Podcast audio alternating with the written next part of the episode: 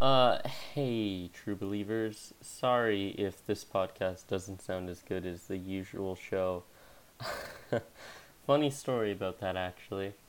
I brought my uh, I brought my microphone, my big industrial microphone that I use for every episode, and um, I brought the wrong adapter for it, so it can plug into my iPod, but it can't plug into my laptop and uh, it's not like I can transfer over from the iPod to the computer in terms of audio. So unfortunately, you're gonna have to deal with this. Um, I don't know how this sounds. I'm gonna have a little listen to what I just recorded, and then we'll get back on the back on the road again. So the audio itself is technically fine, but you are hearing like a, a sort of static in the background. So I hope I hope that doesn't bother you too much.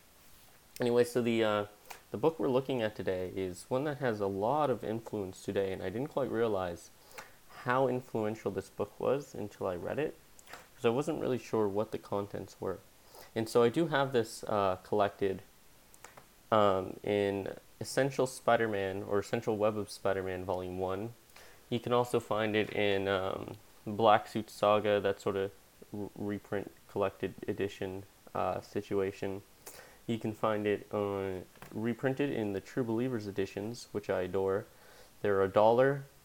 They're fantastic. They're high quality. Um, the issue of True Believers this is reprinted in is called Symbiosis, Venom Symbiosis. So if you see that issue at your comic book store, it's the same one. So this issue is uh, is written by Louise Simonson and drawn by Greg. Uh, and the issue starts off with Peter Parker in his closet, and he's uh, he's he's thinking about how paranoid he is. Uh, like he's been having um, sort of concerns about the black suit. Uh, but he's like, there's no way that the black suit escaped from the Baxter building. Okay, everything's fine. I'm just being paranoid. Um, I've been on edge since I uh, I broke up with the black cat, even though we both knew it was best for us. And so he uh, he grabs his normal Spidey suit you know, disregarding the uh, black fabric that the black cat made for him because when he got rid of the black suit, um, the black cat didn't like his red and blues as much, so she knitted him, or not knitted. Here you go, he's a black suit Spider Man. Um, that was an old lady, but you, you probably couldn't tell that. You were probably just very concerned. Anyway, so the black cat didn't like his red and blues as much. She thought that the um, he was more attractive in the black. And so she made him a black suit that looked just like the symbiotic costume, only not a parasite. and so uh, he puts the suit on, and he's thinking about like the issue in which Reed blasted the suit off of him with uh, Sonics. And so Peter Parker's putting his web shooters on, and he looks over at his bed where he'd placed the cartridges, and he's uh, he's like, "Where where uh, where did my cartridges go? They're not anywhere around here."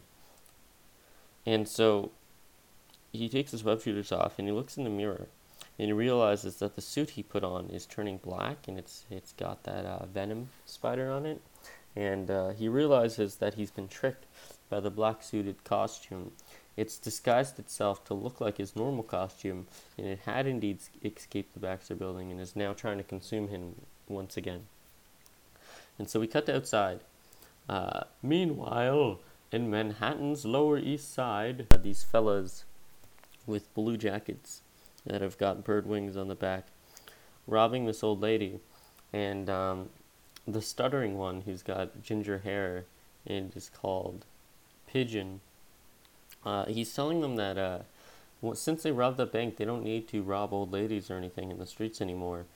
And the sort of leader of that trio uh, with blonde hair is like, ah, forget about it. It's fine.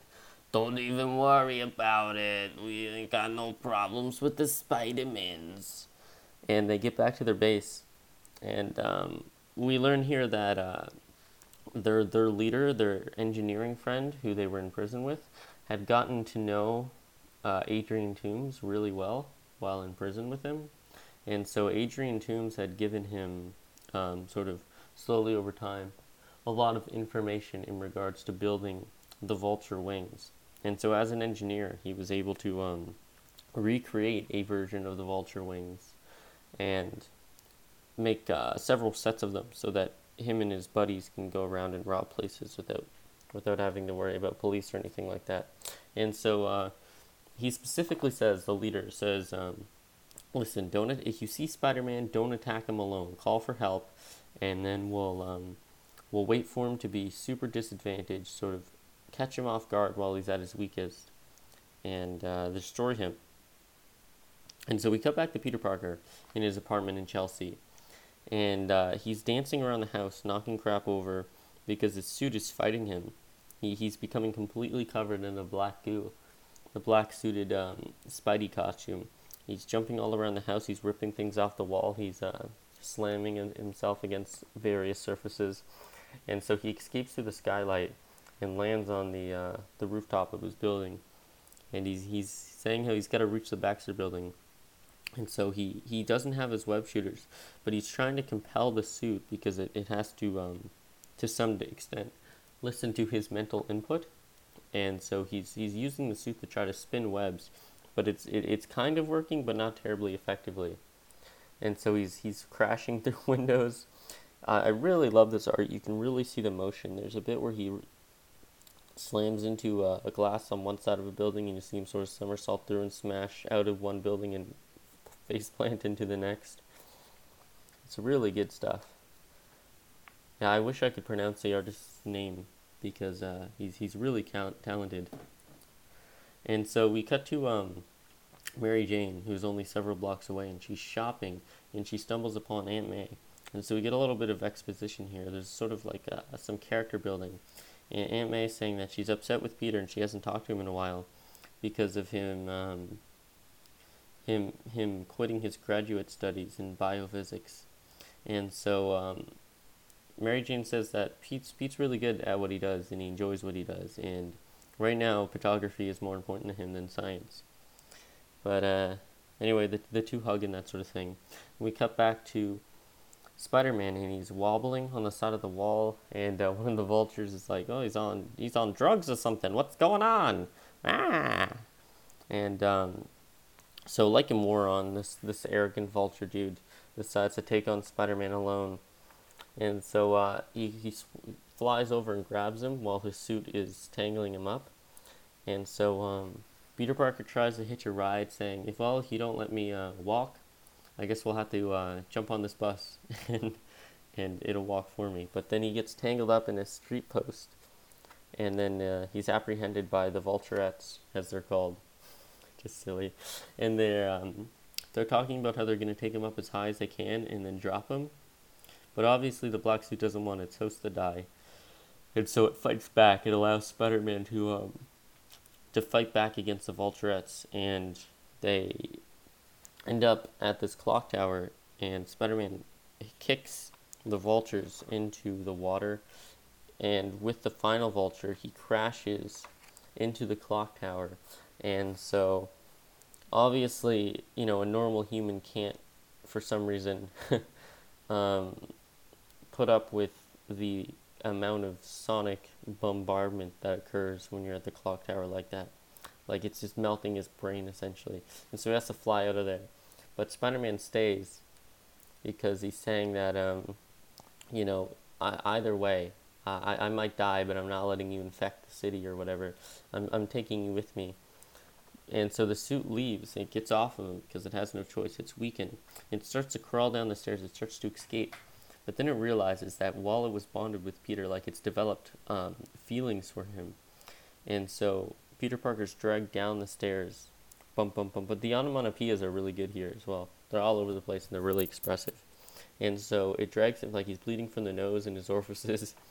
And it drags him from from the uh, tower down the stairs and leaves him there and um, in in the very short while, or sorry, in a very short while, Peter Parker will awaken and wonder why did it save him, and it sort of like wipes, it sort of caresses his cheek, as it uh, as it begins to disintegrate into nothingness from the Sonics, and um, the the next box says, "It's a question that will haunt him for the rest of his life," and then the issue ends and that's really good. It's really interesting. Um, it, it displays the relationship between Peter Parker and Aunt May. It, it displays the relationship between Aunt May and Mary Jane, between Peter Parker and his uh, in in the symbiote. A lot of setup, um, perhaps unintentionally. Like I think this was was meant to be the final chapter in the Black Suit Saga altogether, but um, it obviously it it wasn't because Venom is a thing. but yeah, this issue is really good, and as you could probably tell, a lot of stuff was heavily inspired by this issue. For example, I mean, most prominently, Spider-Man Three was influenced by this by this issue quite heavily with the whole clock tower sequence and that sort of thing. Um, Spectacular Spider-Man, the '90s animated series as well. Every everything basically that has a Venom saga in it was influenced by this by this um, comic, with the exception of the Ultimate Universe. Anyway, I, I would give this a strong recommendation if you're a, if you're a Spider-Man fan, or if you're interested in uh, in the history of Venom or Spider-Man or anything like that, because it is a very important issue in Spider-Man's mythos, and I think it's really well written. It's certainly very well drawn. It's it's oh man, it's really easy to look at. It, it's um it's it's good. Anyway, so you can find this collected in several things. You can find it uh, reprinted in the True Believers edition. You can find it collected in Essential uh, Web of Spider-Man. You can find it collected in the websuit or the websuit, the Black Suit Saga trade paperbacks, um, and other places presumably. But yeah, I, I'd give this a recommendation. The art's great. The writing's fun.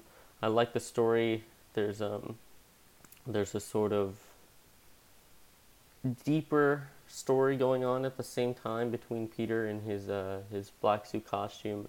It sort of leaves it up in the air, but uh, it doesn't intend to answer, which I think is interesting, because uh, we always get, or mostly we always get um, like a sort of cathartic ending to stories, but um, this one leaves it up in the air, and it never intended to resolve the issue, and I think that's I think that's probably more interesting obviously, I'm glad they did resolve the issue in that the uh, the black suit did return and find itself with several hosts, including Eddie Brock, Mac Gargan, Flash Thompson, most notably, um, those fellas.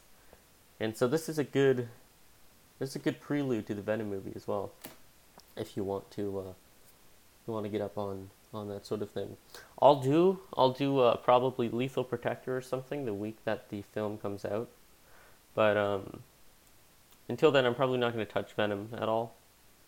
Anyway, uh, sorry this is a short episode.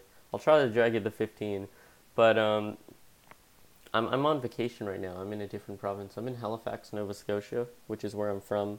But uh, unfortunately, I'm currently living in Newfoundland, um, in in Corner Brook, and so I'm not really able because I'm so busy with with all my family and that stuff. I'm not really able to uh, to spend a lot of time making the podcast or that sort of thing. That's why my videos have all been outside recently, uh, and they've all been rather short. There's been no video essays. I probably will do a video essay at some point. I've got notes for one, so it's basically just recording what I've already got. Um, I'd like to do some novel reviews as well in the future. So maybe I'll uh, I'll, I'll try to get somebody else to read the novel or a comic book novel uh, and try to get them on on the show and talk about it with me or maybe I'll talk about it by myself or maybe it'll just be a YouTube video. Anyway, uh, don't forget to follow me on Podbean if you like and um, like the show. Please, please, please give me a review on iTunes if you enjoy the show because that really, really helps. I mean that a lot. I know people say that, but it really does help because um, the more reviews, the more positive reviews I have, the more my uh, my podcast will show up in searches. And so, if you want to get the podcast out there, if you want me to, to um, be able to commit more time to the podcast, uh, please please give me a review on iTunes. Anyway, I'll um I'll, I'll talk to you guys later. Um, in other news, there should be actually within the next couple of months there should be a new uh, animation up on the channel, a new stop motion because I got the uh, Arkham Asylum set, or rather, most of the Arkham Asylum set from 2012, and so I'll probably do something with that. Anyway, I'll uh, I'll see you guys later. Bye. Thanks for thanks for listening.